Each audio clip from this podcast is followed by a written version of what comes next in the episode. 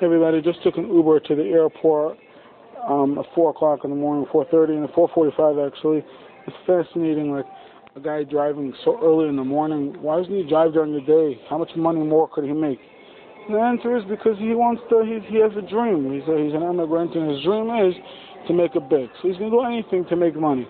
But he, the, the dream is what keeps him alive, is what makes him do anything he could to make a living. Like we see in this week's parasha, we see that even if somebody's hand is chopped off, his position, the amount that you pay him for, you pay if you if you chop off somebody's hand, God forbid. Besides the damages that you pay because you chopped off his hand, you also have to pay for a job that he could have that he could get now without a hand until he finds a job.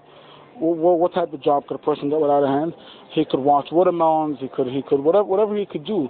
It's craziness. Why? Just because the the the, the body parts, the positions, the nature of a person is to work. And as long as you have a dream of being successful, every minute of the day we got to work. Every minute of the day we got to do whatever we could to make a Kiddush Hashem, whatever we could to utilize the body parts that we have, whether we have them or even if we don't have them.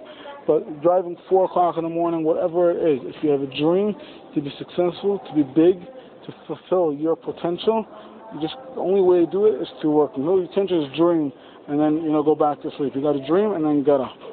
Have a great day.